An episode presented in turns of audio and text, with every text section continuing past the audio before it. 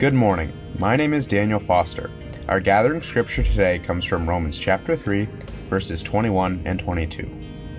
But now God has shown us a way to be made right with Him without keeping the requirements of the law, as promised in the writings of Moses and prophets long ago. We are made right with God by placing our faith in Jesus Christ, and this is true for everyone who believes, no matter who you are. This is the word of the Lord.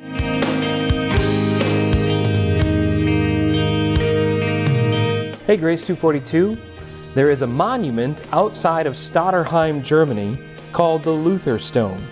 This monument commemorates the lightning strike that drove Luther out of law school and into the monastery.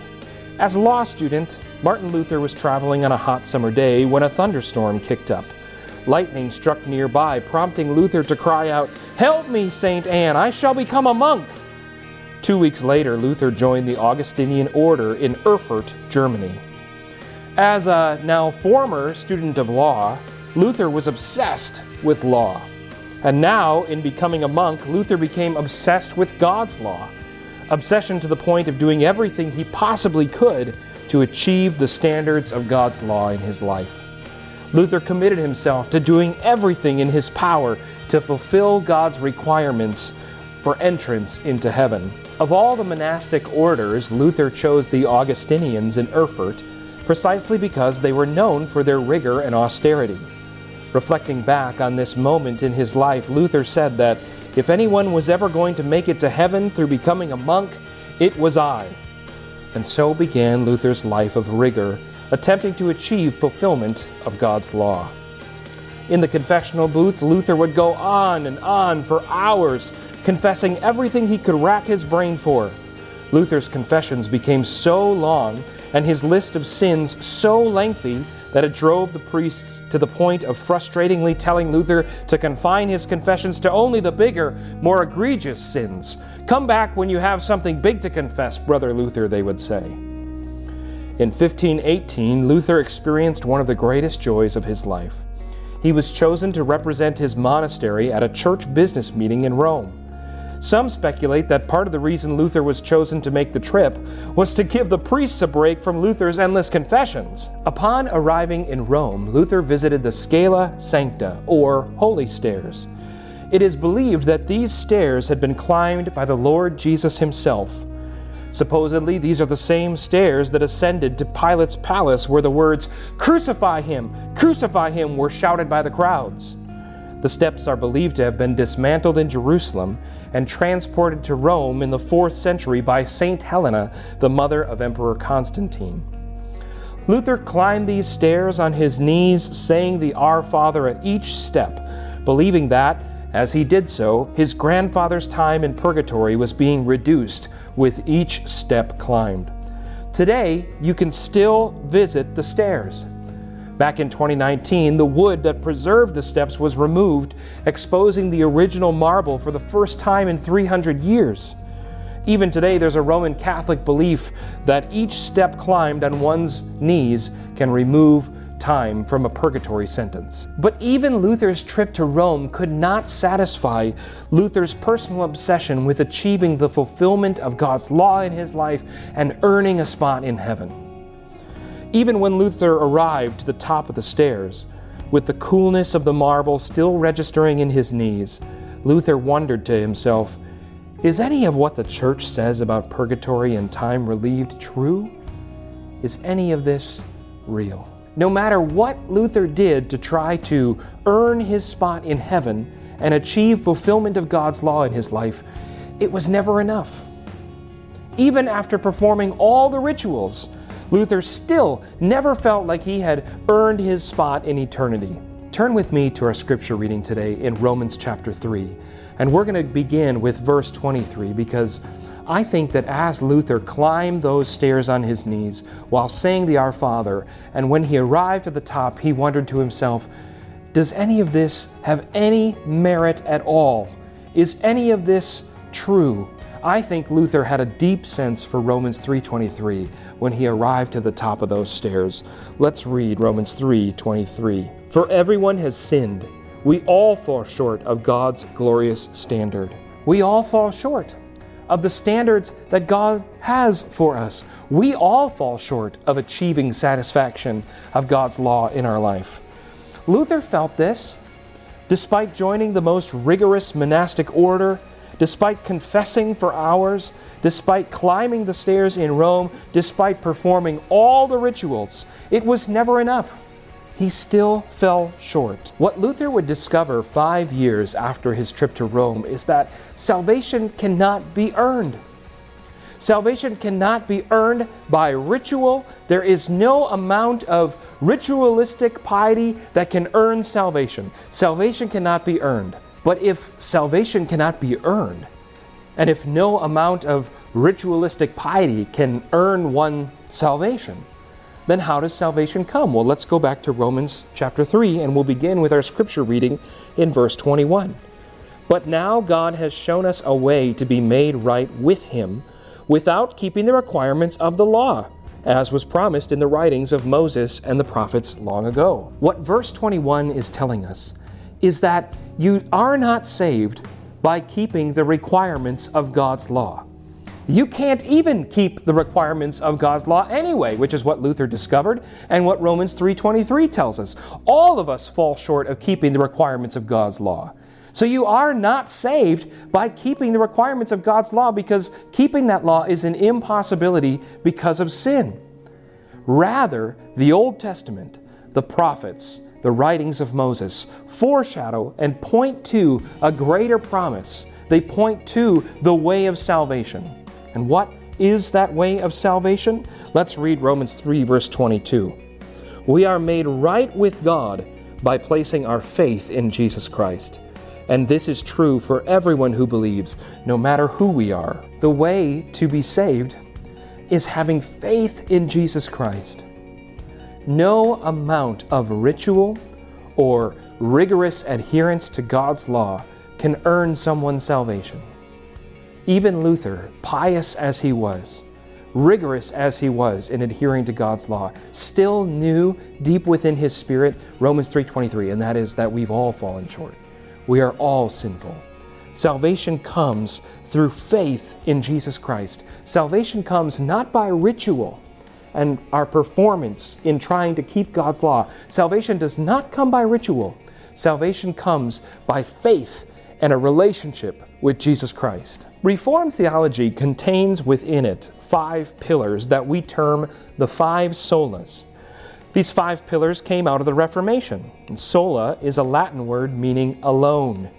The five solas are sola scriptura, meaning scripture alone, sola fide, meaning faith alone, sola gratia, meaning grace alone, soli deo gloria, meaning to the glory of God alone, and the one we're focusing on today is solus Christus, meaning Christ alone.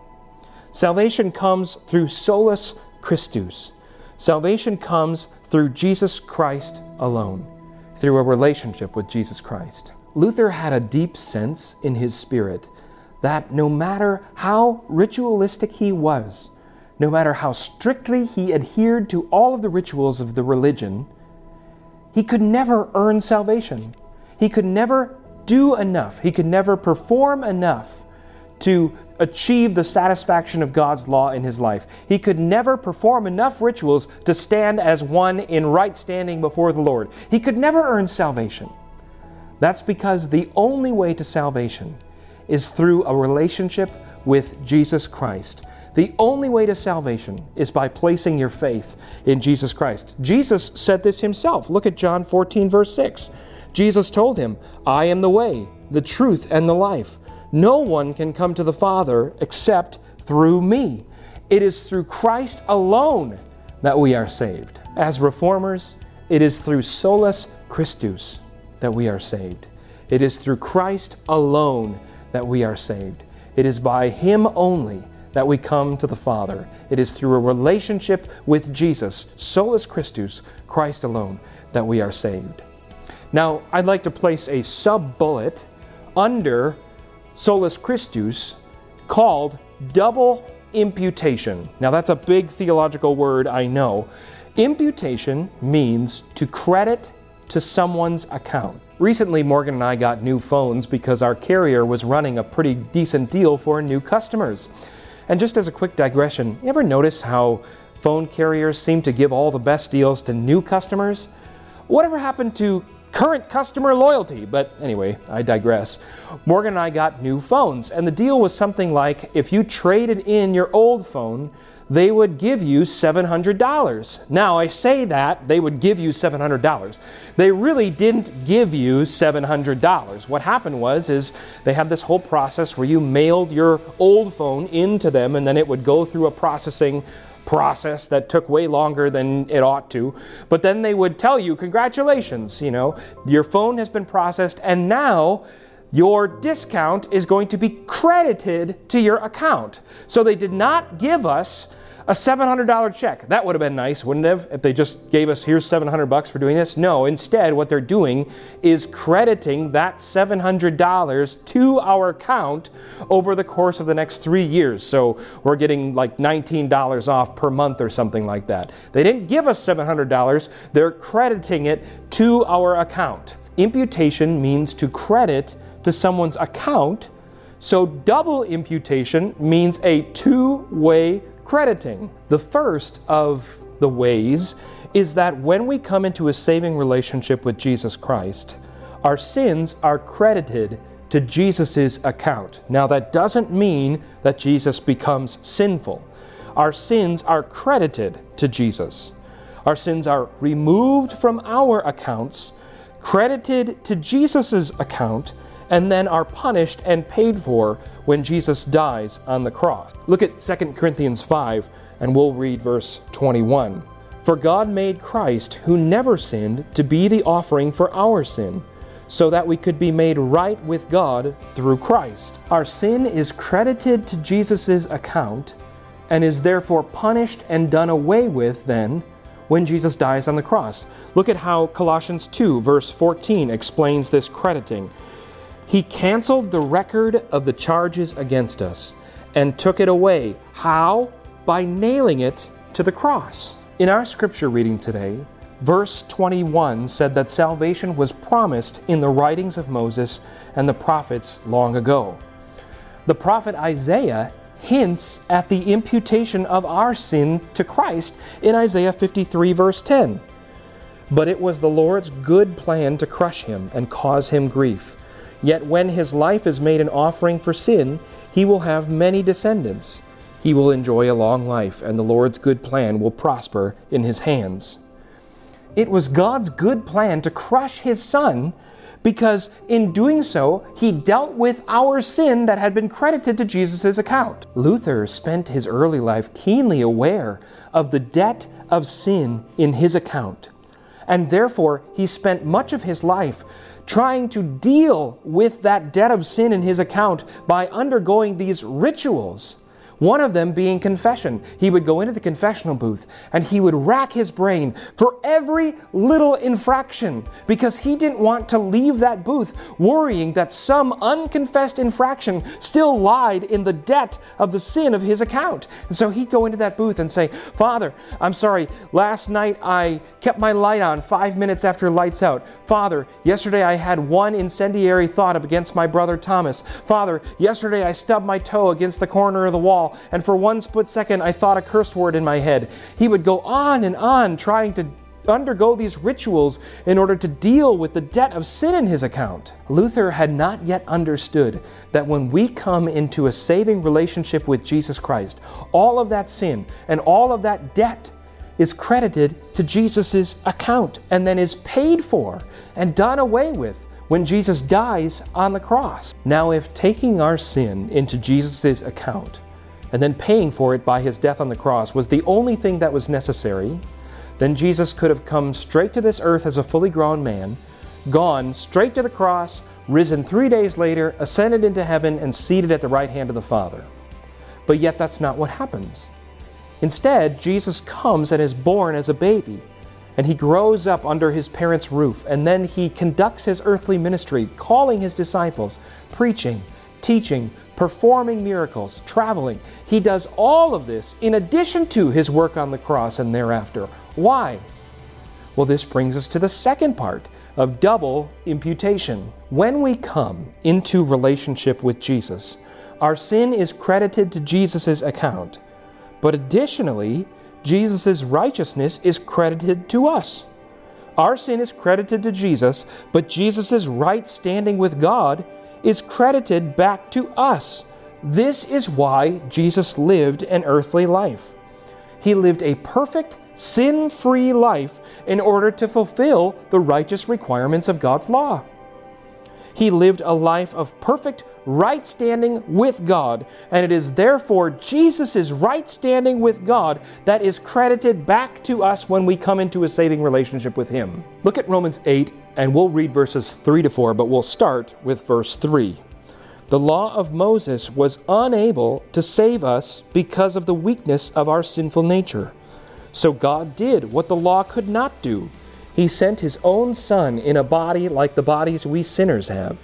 And in that body, God declared an end to sin's control over us by giving his Son as a sacrifice for our sins. Verse 3 gives us the first part of double imputation. Our sins are credited to Jesus' account. But now let's look at verse 4. He did this so that the just requirement of the law would be fully satisfied for us who no longer follow our sinful nature, but instead follow the Spirit. God did this so that the requirements of His law would be satisfied in His Son Jesus. We can't satisfy those requirements because of our sin. But Jesus satisfied those requirements when he lived the perfect life. Jesus satisfied those requirements of God's law when he lived the life that we were created to live in Genesis 1 but all of us fail to live because of Genesis 3. Now turn to Matthew 3 and we'll read verses 13 to 15. And as you're turning there, let me ask us a question Why was Jesus baptized? Have you ever thought to wonder why a perfect, sinless man underwent a sacrament that symbolizes the washing away of sin? Why did a sinless man have to undergo something that symbolizes the washing of sin away? Look at what Jesus says to John the Baptist in Matthew 3, verses 13 to 15. Then Jesus went from Galilee to the Jordan River to be baptized by John. But John tried to talk him out of it. I am the one who needs to be baptized by you, he said, so why are you coming to me? But Jesus said, It should be done, for we must carry out all that God requires. So John agreed to baptize him. Verse 15 in the ESV is rendered, It is fitting for us to fulfill all righteousness. Jesus came to this earth not only to take on our sin, but to fulfill God's requirement of a life lived in perfect obedience and perfect right standing to him. And only Jesus does this. Now go back to 2 Corinthians 5:21 and this time, as we read this verse, look for the second part of double imputation. This time, as we read, look for Christ's righteousness being credited back to us. And this time, we'll read out of the ESV. For our sake, he made him to be sin, who knew no sin, so that in him we might become the righteousness of God. Our sin is credited to Jesus' account and punished on the cross and Jesus' righteousness is credited to us. As a former student of law, Luther was obsessed with God's law. And he was haunted by Romans 3, verse 10. As the scriptures say, no one is righteous, not even one. And Luther's response was to double down on the treadmill of rituals, trying to earn right standing with God. But the more Luther tried to achieve satisfaction of God's law, the further from God he felt. Luther lived the way he did because he didn't truly know Christ at this point in his life. He was so wrapped up in rituals that Luther didn't know a relationship with Jesus. So unknown was a relationship with Jesus to Luther that one time he had an outburst saying, Love God? Sometimes I hate Him.